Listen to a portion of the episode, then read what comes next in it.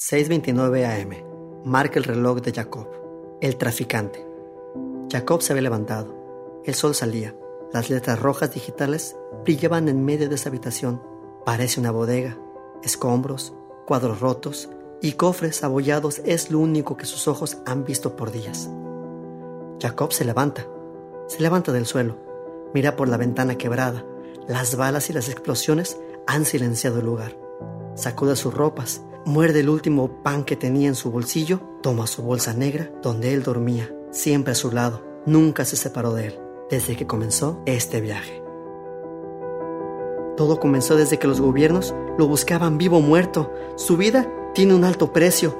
Todo inició en su infancia, cuando en medio de la pobreza apareció él, ese señor que un día le dijo, tú tienes madera, ven, acompáñame, hagamos esto juntos.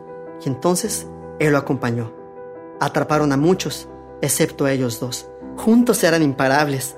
Lograban escabullirse de todos aquellos que lo buscaban para detenerlos, pero un día la suerte terminó. La guerra había comenzado. La pobreza y el dolor crecían por todos lados. En medio de un callejón, mientras hacían lo que mejor sabían hacer, les habían tendido una trampa. Corriendo para salvarse, solo Jacob, cupo por una de las entradas del alambrado, se avienta, cae al suelo. Su compañero no pudo pasar. Atorado, le aventó la bolsa, esa bolsa negra que los acompañaba a todos lados, por arriba de esa pared que los separaría para siempre.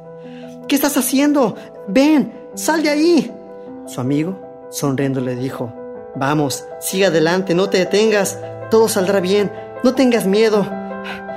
En ese momento lo apresaron, mientras que Jacob veía cómo su amigo desaparecía de su vista. De pronto aparecieron policías, salía corriendo se aventó un montón de botes de basura y puso la bolsa negra encima. La bolsa lo protegió por primera vez. Se fueron corriendo aquellos que lo perseguían. Entre lágrimas y coraje, se levantó Jacob.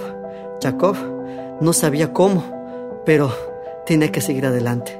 Su compañero, al apresarlo, le pedían que confesara. Lo torturaron, pero él jamás dijo nada. No sabemos cómo lo lograba, pero su amigo hacía llegar cartas a Jacob donde quiera que estaba. Las cartas le decían, ánimo, sigue adelante, no te desesperes. Ellos no entienden lo que estamos haciendo. Adelante, la gente lo necesita. Yo estoy contigo. Cada vez que leía una carta tenía más fuerzas Jacob, pero un día las cartas ya no llegaban y Jacob creció.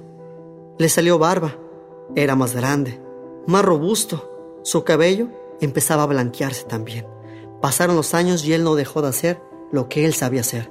Sonaban balas y detonaban edificios, pero su corazón sonaba aún más fuerte entre miedo y ese coraje. Corría y corría, no se detenía. De vez en cuando, una raspada. De vez en cuando, sangraba. De vez en cuando, se encontraba con mucho dolor, pero él no podía detenerse porque él tenía que cumplir su propósito. Un día lo acorralaron entre seis soldados. Uno de ellos se acercó y le pidió que abriera esa bolsa. Jacob obedeció. El general que estaba sentado en su carruaje le grita al cabo. ¿Es el traficante? pregunta. El cabo mirándolo a los ojos de Jacob, sudaban durante unos segundos que parecieron eternos para ambos. ¡Cabo, responde! Exaltado habla el general. ¡Falsa alarma, mi general! ¡Falsa alarma! ¡Sigamos adelante! ¡Marchen! Marcharon los soldados. El soldado, en voz baja, le dice, Sigue al norte. El soldado extiende la mano y Jacob también. Jacob entregando algo en la mano de ese soldado. Muchas gracias. Jacob cierra su bolsa negra y se va corriendo. Jacob, secándose la lágrima de sus ojos, sigue al norte hasta llegar la noche. 6.29 de la mañana. Sale de su escondite, saliendo de la gran ciudad, refugiándose de helicópteros que vigilaban la zona. Entre caminos y senderos, por fin llega a su destino, una zona de refugiados donde los familiares hablaban en silencio y con mucho miedo. Los niños en sus ojos se veía el terror de la guerra. Jacob, al llegar, se sienta en una de las sillas rotas del lugar. Al abrirlas, pide, que los niños vengan a mí.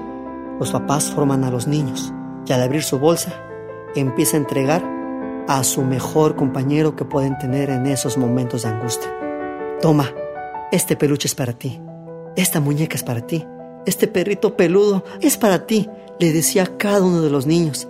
Y los niños al recibir ese juguete, las lágrimas se convertían en sonrisas, se convertían en experiencias, se convertían en historias, se convertían en compañeros, se convertían en hermanos, se convertían en papá y mamá, se convertían en aquella persona que los acompañará en este duro camino de la guerra.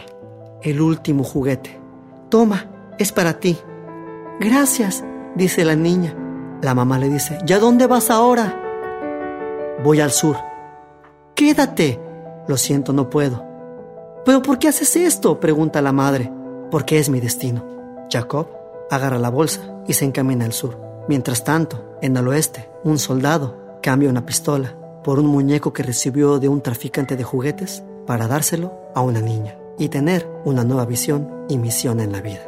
El traficante, a ustedes y a mí, en nuestra mente y nuestro corazón, ahí ha quedado. Muchas gracias.